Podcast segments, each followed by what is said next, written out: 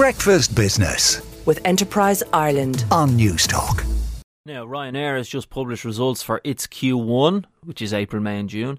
The airline posted profit after tax of 170 million euro for the period, compared to a loss of 273 million after tax in the same period last year. Joining me now for analysis is travel journalist Eoghan Corry. Morning, Eoghan. Good morning, Gavin. So if I look at the passenger figure, 45.5 million compared to 8.1 million in the same period last year, seems to me this is kind of a story of getting back to normal getting back to normal, except Ryanair's normal, uh, un, uh, uh, typically, sorry, is actually well ahead of the normal for 2019. If you look at those passenger figures, Gavin, uh, 15.9 million in uh, June, so 15.4 million in May, 14.3 million in April. That's the quarter we're dealing with here. Each of them are quite a distance ahead of what they were doing in 2019. And you can see what's happening is that Ryanair, they kept their aircraft certified, they kept their pilots in place. One of the notes in this morning's press release is that they are fully staffed for the summer, unlike other airlines. They are seizing market share everywhere. Yeah, they do seem to have come through this recent period without the, the same level of, of cancellations as others very, very much. You know, they're the market leaders in six different countries. Each of those have they've piled on, uh, you know, percentages of five, six, seven percent. In Ireland, for example, uh, Ryanair would tip would you know a couple of years ago they it would have been about forty four percent market share versus forty one percent for Aer Lingus. It's now fifty six percent.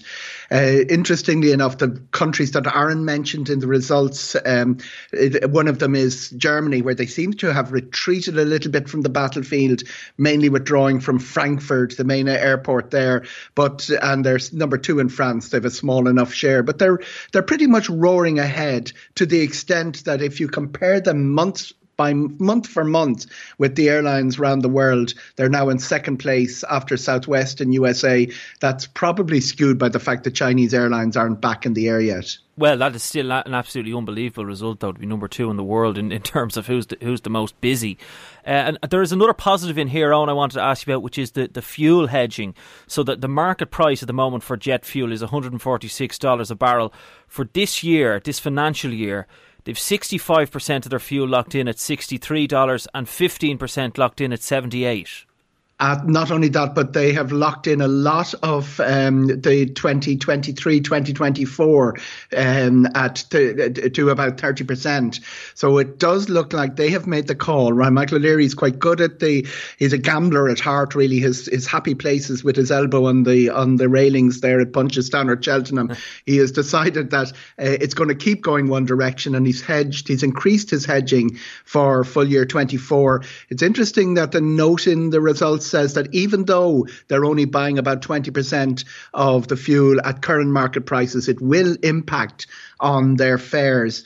And the fares, uh, there's a good, interesting shape to those fares, which is continuing something that pre uh, was came in before COVID, where the average fare is uh, down. The average fare in this in this qu- quarter is about 34 euro, but the ancillary revenue is going up. It's now about 22 euro uh, 50 per passenger. So even though uh, their average fare is six percent down on what it was in 2019, the amount of money they're about they are able able to shake us down for for our flight has gone up to about 56 euro a passenger.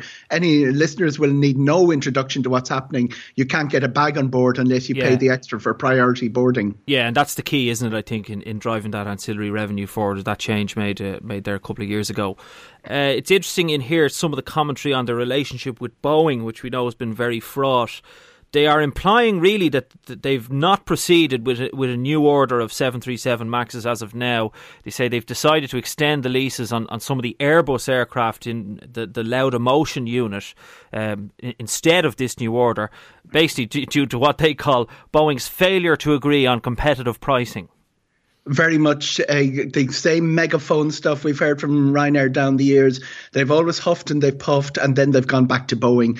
What uh, you know, at, at its simplest level, it's just that they're always looking for that extra uh, few bob off their aircraft. They've had 73 deliveries, just to give a scale of that. That's two aircraft or three aircraft a week were arriving uh, during COVID. Uh, new aircraft, so 73 new aircraft in the fleet this summer and there's no um, danger that that supply line will slow down because the current order is so large. What they're looking forward to, though, is a better price from Boeing for the next lot.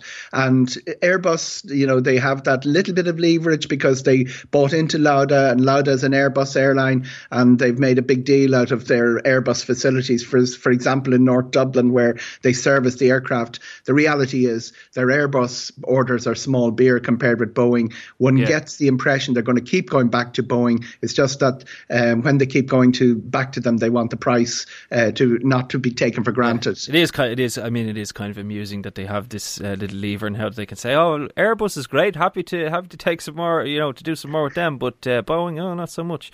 In, in terms of the outlook, uh, Eoghan, they are quite cautious, really, in, in, in, what is overall a very positive statement, I think. But they're cautious on the outlook. They say there are signs of pent up demand, but people are making bookings close to the point of departure.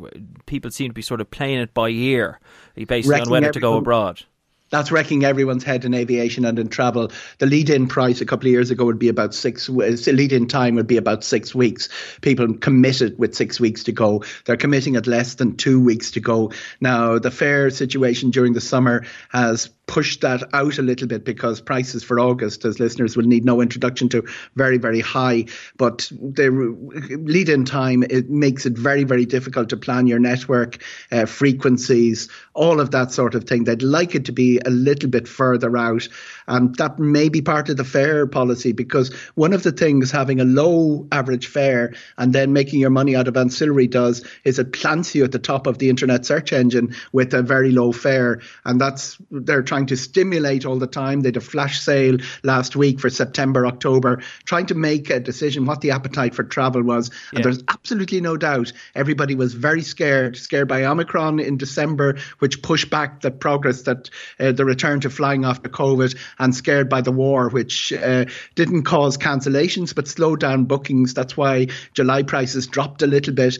And uh, as uh, the report this morning says, we don't know what the next uh, war or Omicron is. It's very, very volatile out yeah, there. They're they're not giving any guidance, any financial guidance uh, for the current financial year as of yet. Okay, overall, then, Eoghan, sum it all up for me in a nutshell. What's your assessment of how things are are looking for these guys? The history of Ryanair is never waste a good crisis. Um, the, during the 9/11, uh, they moved to be one of the biggest airlines in Europe, uh, buying a lot of low-cost aircraft. During the global financial recession, they doubled, nearly doubled their their numbers. The history of COVID has been that they've made a share, a market uh, grab across six major European markets, where they're now the leader. Another six, they're now in second place. They've saw it as an opportunity for growth, and what's more astonishing, they were able to deliver on that. Excellent stuff, Eoghan. We'll leave it there. That's travel journalist Eoghan Corry with analysis of Ryanair's latest results. Breakfast Business with Enterprise Ireland on Newstalk.